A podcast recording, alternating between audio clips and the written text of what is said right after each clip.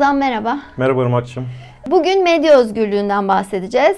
Medya özgürlüğünün e, demokrasiye, siyasete olan etkisi zaten hepimizin malumu. Ama e, ekonomiye etkisinden bahsedeceğiz biz bugün. Medya özgürlüğünün sence ekonomiye nasıl etkileri var? Medya özgürlüğünün olmadığı yerde kıtlık olur, açlık olur, sefalet olur.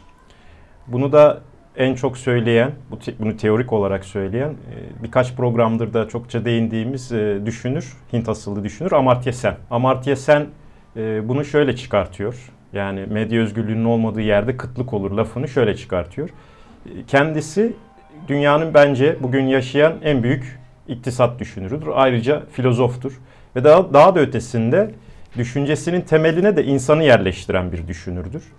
Ee, şöyle der zaten, yani insan mutluluk denen o çok değerli şeyin bulunduğu yerdir der. Şimdi e, Amartya Sen nispeten hani varlıklı ve elit diyebileceğimiz bir aileden geliyor Hindistan'da. E, Hindistan'ın e, tarihi Bengal bölgesinde doğup orada büyüyor. Ya Bengal bugün e, Bangladeş ve Hindistan'ın Batı Bengal dediğimiz eyaletlerinden oluşan bir bölge o dönem ve e, bağımsızlık bağımsızlığı yok. İngiliz Hint yönetimi altında. Ve şöyle bir durum oluşuyor. İngiliz Hint yönetimi 19. E, yüzyılda bir defa basın özgürlüğünü tamamen siliyorlar Hindistan'da. Bir kanun geçiriyorlar ve diyorlar ki yani hani beğenmediğimiz yazı çıkartan gazeteyi direkt kapatırız. Ve bunu da yapıyorlar. Yani basın özgürlüğü diye bir şey yok. Şimdi Amartya Sen 1933 yılında doğuyor. 1943'e gelindiğinde yani kendisi 9-10 yaşlarındayken Bengal'de çok büyük bir Bengal kıtlığı denen müthiş bir açlık çıkıyor. Ve gıda siliniyor, 3 milyon kişi ölüyor. Ee, bunun sebebi olarak da bu çok büyük e, etkiliyor e, Amartya Sen'in düşüncesini. Yani bu kıtlık neden oldu? Çünkü Bengal'de aslında gıda yok veya Hint Yarımadası'nda o dönem gıda yok diye bir şey yok. Hani Bengal'e de yetebilecek gıda var ama gelmiyor. Hatta olanlar da dışarı gidiyor. Ve 3 milyon insan ölüyor. Bu Amartya Sen'in üstünde çok nüfuz ediyor. Ve devamlı buna vurgu yapar. Ne oldu Bengal'de diye. Ekonomik kalkınma düşüncesinde. Ve bulduğu şey şu aslında. 1947 yılında Hindistan İngiltere'den bağımsızlığını kazanıyor ve çok partili demokrasi yolunda ilerliyor ve basına özgürlüğü, medyaya özgürlüğü sağlanıyor. Ve bundan sonra Hint Yarımadası'nda bir daha kıtlık açlık olmuyor. O da diyor ki o zaman ya nasıl oldu bu? Yani ne değişti? Ve dediği şey şu. Eğer medyayı, basını özgür bırakırsanız herhangi bir yerde ciddi bir sorun olduğunda, misal kıtlık gibi, medya buraya gider. Bunu araştırır, haberini yapar ve çok ciddi bir kamuoyu oluşturur. Ve ortada da böyle çok partili yani muhalefetin de sesinin duyulabileceği bir ortam olursa ciddi bir baskıyla ülkeyi yönetenlerin bu soruna odaklanması ve çözmesi için yol almasını sağlar. Ve gerçekten de basının, medyanın özgür olduğu bir ülkede yani Hindistan özellikle bağımsızlığını kazandıktan sonra bir anda kıtlık bitiyor. Amartya Sen'in en çok değindiği şeylerden bir tanesi yani zaten. O iktisadi kalkınmayı veya genel olarak kalkınmayı özgürlük olarak görür. Zaten en önemli kitaplarından bir tanesi de Development as Freedom. Türkçe'ye özgürlükle kalkınma veya özgürlük olarak kalkınma diye çevrilen. Orada hep şunu vurguluyor zaten.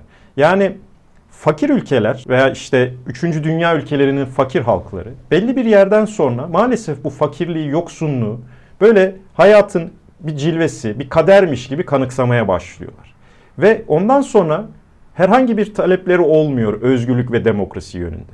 Çünkü şöyle yani ilk amacı tabii bu kadar fakirliğin, yoksunluğun olduğu bir yerde insanların genel olarak 3. dünya ülkelerinde hayatta kalmak. Ya şu günü bir atlatalım, bir karnımızı doyuralım, Ondan sonra özgürlüğü, demokrasiyi düşünürüz. Yani sanki böyle misal bunun tabii önemli bir ayada medya özgürlüğü. Yani medya özgürlüğü veya demokrasi gibi şeyler sanki bir lüks. Basamak atlayınca ulaşılması gerekebilecek bir şeyler gibi. Böyle ileri bir tarihe devamlı erteleniyor. Ama Amartya Sen şunu diyor. Bu lüks değil. Bu kalkınmanın aslında temel itici gücüdür. Yani siz hiçbir şekilde kalkınamazsınız eğer medyaya özgürlük sağlamazsanız, halka, bireylere, insana o hak ettiği özgürlükleri sağlamazsanız, yani demokrasiyi de yeşertmezseniz, siz hiçbir zaman zaten o hayatta kalma fikrini bile gerçekleştiremezsiniz diyor. Onun için Amartya Sen'in zaten iktisat bilimine en büyük katkısı bu özgürlük kavramını da geçmişteki bu sığ iktisadi düşüncenin merkezine oturtup bir anda bambaşka bir perspektif açması. Bu bakımdan çok değerli. Peki Türkiye'de e, özellikle ana akım medyanın özgür olamayışı Türkiye ekonomisini nasıl etkiliyor sence? Medya özgürlüğü ile ekonomik büyüme ve ekonomik kalkınma arasında gerçekten çok ciddi bir bağ var. Yani bu tekrar tekrar gösterilen bir şey. Türkiye'de ama bu tartışılmıyor. Şimdi Türkiye Dünya Basın Özgürlüğü Endeksinde bugün 180 ülke arasında 165. sıraya düşmüş durumda. Ya bu inanılmaz bir düşüş. Yani 2022'den 23'e zaten 16 basamak düşmüşüz. Yani zaten biraz daha düşsek dünya sınırlarını aşacağız artık. Herhalde Mars'a falan yerleşmiş gibi olacağız. Yani 165. Bakın Türkiye'yi basın özgürlüğü, medya özgürlüğü konusunda geçen birkaç ülkeyi okumak istiyorum burada. Bangladeş, Uganda, Afganistan, Sudan, Tanzanya, Etiyopya, Ruanda, Somali. Ya bu ülkelerdeki basın medya özgürlüğü Türkiye'den daha fazla görünüyor bu endekse göre. Ya bu inanılmaz bir şey. Şimdi biraz önce de, de, dediğim gibi medyanın özgürlüğü özgür olmadığı yerde kıtlık olur. Şimdi Türkiye daha önceki programlarda da değindik. Ciddi anlamda bir ekonomik gerileme sürecinde. Bunun da haricinde Şimdi bazı düşünürler artık bunu sadece bu ekonomik gerilemeyle beraber özellikle enflasyon süreciyle, hayat pahalılığı süreciyle beraber ya insanlarda ciddi aslında bir rahatsızlık var. Bunu dile getirebilecekleri mecra gerekli. Bu da medyadır, basındır. Özgür olursa medya ve basın bunun üstüne odaklanır.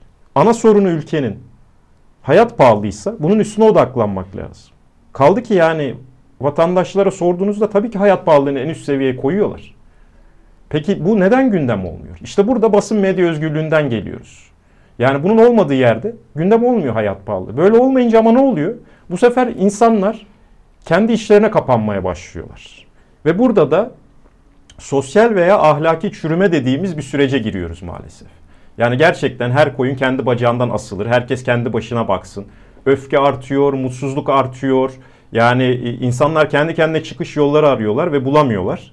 Ve bu sefer örneğin sosyal medyaya falan kaymaya başlıyorlar ama yani sosyal medya dediğimiz şey e, insanların sesini duyurabilmesi için iyi bir mecra ama hiçbir denetimi de olmayan yani denetimden kastım herhangi bir devlet yönetimi manasında demiyorum. Sonuçta medya dediğimiz şey biraz kendi kendini de denetler. Yani orada çıkan konuşmacının hani bu konuda bir yetkinliği var mı? Söylediği şeyler kanıta, bilgiye dayalıyor mu? Yani yalan atsa bunu bu yalanı hemen ifşa edip doğrusu şudur diyebilecek birileri var mı diye bir öz denetim mekanizması olan olması gereken bir şeydir aslında medya. Bunun olmadığı yerde tabii sosyal medyada da gerçekten hani çok fazla atıp tutan da çıkabiliyor. Özellikle belli başlı platformlarda yani bunların başında misal Facebook gelir gelebiliyor. Yani bir laflar geçiyor orada insanlar bir şeyler söylüyor. İşte bu post-truth dediğimiz e, gerçek ötesi veya gerçek sonrası diye bunu aslında insanlar söylüyor ama yani niye esas kelimeyi kullanmıyorlar bilmiyorum. Post-truth dediğim şey yalandır. Bir dezenforma, dezenformasyondur yani. Bir yalan makinesi oluşturulmuş habire bir şeyler pompalanıyor. Ve insanlar da hayattaki bu sorunlarını buralardan duyurmak veya bunlar üstünden almak ve bu içlerinde biriken yani rahatsızlık çok bambaşka yerlere kanalize oluyor. Şimdi siz böyle bir ortamda mesela Türkiye'nin ekonomik sorunlarına baktığımızda neyi nerede duyurup, nerede tartışıp, nerede insanları buna odaklandırıp da çözüm bulacağız. Ya buna geliyoruz. Ya misal ben şunu söyleyeyim. Türkiye'deki enflasyonun, şu anki enflasyonun ana sebeplerinden biri medya öz, medyanın özgür olmamasıdır. Olmamasıdır. Çünkü Türkiye'deki enflasyon veya hayat pahalılığı dediğimiz şey şu anda ne döviz kurunun artışıyla, ne işçilik maliyetlerinin artışıyla, ne petrol fiyatlarının artışıyla falan açıklanamaz. İşçilik maliyetleri toplam bir şirketin cirosunun ufacık bir kısmı. Bazı yerlerde %10'u bile geçmez. Yani siz asgari ücrete zam yaparsak enflasyon çıkar diyorsunuz. Ya asgari ücrete zam yapsan %50 bile yapsan senin işçilik maliyetin toplam cironun %10'u değil mi? %50 zam yapsan toplam cironun sadece %15'ine çıkıyor. Peki senin fiyatın nasıl iki katına çıkıyor o zaman kardeşim? Toplam maliyetin sana olan maliyet %5 artmış ama sen iki kat fiyat arttırmışsın. Döviz kuru deseniz oldukça uzun bir süredir belli bir seviyede tutuluyor. Yani o zaman nereden diyorsun döviz arttı? Dövizin çok yüksek bir artışı yok son dönemde. Petrol fiyatı desem petrol artmadı düştü. Misal gıda fiyatları dünyada da artıyordu birkaç yıldır. Son bir yıldır %10 kadar düştü. Türkiye'de ama şaha kalkmış bir şekilde gidiyor. O zaman burada neyi görüyoruz? Demek ki ekonomi bilimine baktığımızda Türkiye'de bir rekabetçi serbest piyasa yok. Çünkü serbest rekabetin olduğu, serbest piyasanın olduğu bir ekonomide bu kadar yüksek karlılık oranlarını hiçbir şirket oluşamaz. Zaten şunu karıştırmayalım yani kapitalizmle serbest piyasa veya serbest rekabet de aynı şey değildir. Misal kapitalizm dediğimiz şey daha tekelci ve kartelleşme yönünde gider. Çünkü karını en tepeye çıkartmaya çalışır. Bunun yolu da fiyat sabitleme dediğimiz, price fixing dediğimiz bir şeydir. Kartelleşme sürecinde veya işte tekelleşme sürecinde serbest piyasanın ve serbest rekabetin belini kırarsınız. Bunun üstünden de artık şirketler eskiden fiyatı alan yani piyasada belirlenen fiyatı kabul eden bir grupken elindeki bu kartel gücüyle fiyatı belirleyen bir hale gelir. Türkiye'de de bunun eğer bu kadar yüksek karla çalışabiliyorsa şu anda Türkiye'deki şirketler demek ki Türkiye'de bir kartelleşme vardır. Ya bunu örneğin bir örnek verelim. Emre Alkin var profesör. Geçen örneğin çok önemli bir şey dedi gıda fiyatları üstünde ve gündem olmadı. Ben gerçekten çok şaşırdım. Medya özgürlüğünün olmadığını çok net bir şekilde görüyoruz. Et fiyatlarının belirleyen gruplar var dedi Türkiye'de. Ya bu çok büyük bir iddia aslında. Belli başlı gruplar bir araya gelmiş ve et fiyatlarını belirliyorlar ve onun için et fiyatları artıyor demekte. Kaldı ki dediğim gibi illa her sektörü bilmemize gerek yok. Eğer bir grup, bir sektör çok yüksek kar marjıyla çalışıyorsa orada demek ki serbest rekabet yoktur. Peki o zaman bunlar neden gündem olmuyor? Kıyafet fiyatları çok artıyor diyoruz. Kıyafet fiyatlarının nasıl çok artabilir bu kadar rekabetin olabileceği bir ortamda? Demek ki rekabet yok orada.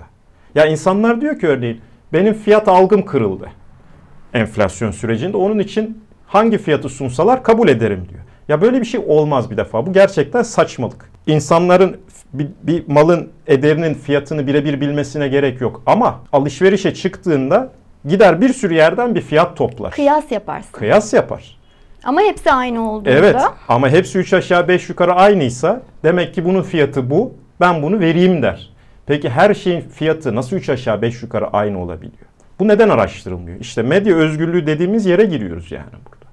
Bu fiyat artışlarının araştırılması lazım. Ama polisiye tedbirlerle değil. Yani bu gidip de zabıtanın bir süpermarketi basmasından bahsetmiyorum ben. Yani burada tek tük bir tane süpermarketçi bir şey yapmış. Yok biri gitmiş zamanda görmüştük ya soğan e, stoklarını falan basıp bakın stokçuluk yapıyorlar gibisinden. Böyle bir şeyden bahsetmiyoruz. Türkiye'deki serbest piyasa ve serbest rekabeti tamamen çökmesinden bahsediyorum ben. Çok ciddi bir kartelleşme süreci, enflasyon sebebi. Ve bunu da eğer duymuyorsak, dile getirilmiyorsa medyada demek ki medyada bir özgürlük yok. Peki sosyal medyada ve dijital medyada e, aslında büyük bir çok sessizlik var.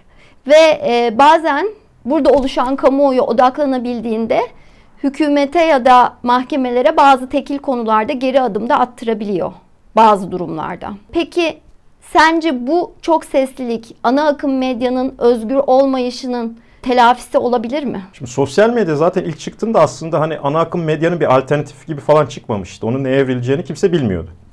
Twitter olsun, Facebook olsun, YouTube olsun bunlar kendi kendine bir şeye evrildi Türkiye'de. Bu arada dünyadan ki kullanımına göre de çok daha farklı kullanılıyor Türkiye'de sosyal medya. İnsanlar bunu gerçekten artık bir ana akım medya gibi de görmeye başladılar kendisine gelen. Şimdi ama dediğim gibi biraz önce ya ana akım medyanın kendi içinde belli bir öz denetimi vardı. Ya editoryal kadrosu vardır, geçmişten gelen ilişki ağları vardır, habercilik nasıl yapılır, araştırmacı gazetecilik bir nasıl... vardır. Yani bir kurumsallığı vardır ve bunun üstünden bir şey sunar. Yani belli bir öz denetim olması lazım. Ama tabii burası tamamen çökünce yani ana akım dediğimiz televizyon kanallarında falan ya gerçekten izleyecek ben hiçbir şey bulamıyorum. Benim evimde zaten 20 yıldır televizyon yok. İzlediğimde de hiçbir şey yani arada sırada bakıyorum. Bana hitap eden hiçbir şey yok. Zaten son dönemde kimle de konuşsak herkes diyor yani bıktık ben televizyon izlemiyorum diyor.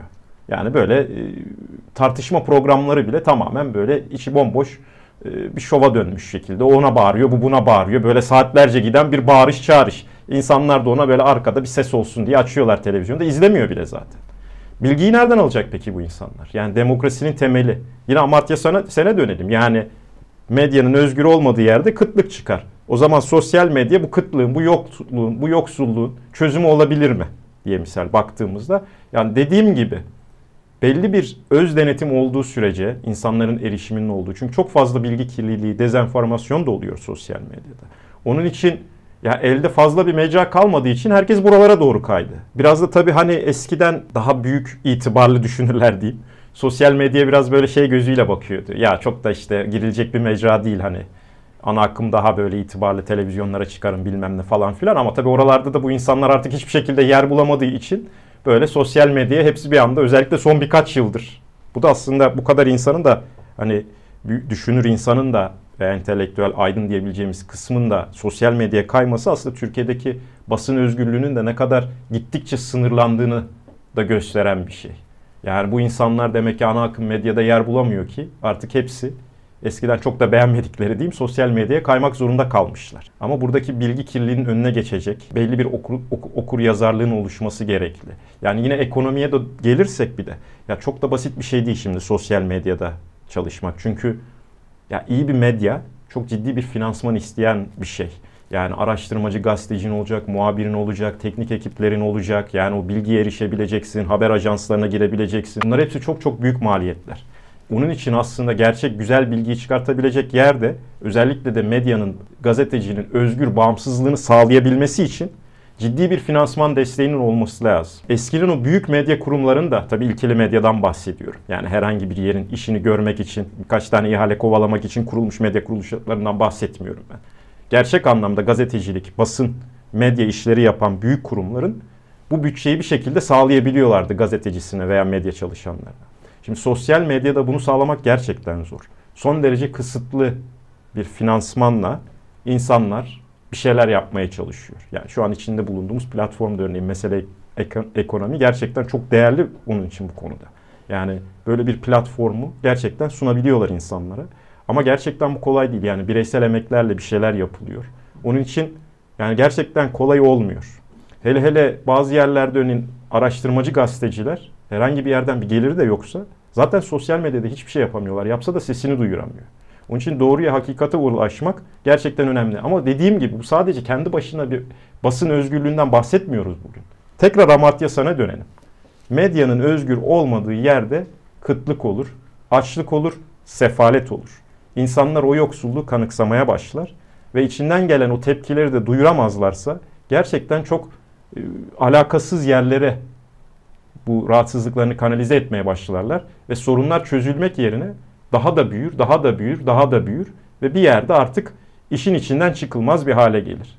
Onun için medya özgürlüğü sadece kendi içinde değerli değil, ekonomik kalkınma ve büyüme içinde çok değerli bir şeydir. Çok teşekkür ediyorum. Bugün medya özgürlüğünü konuştuk.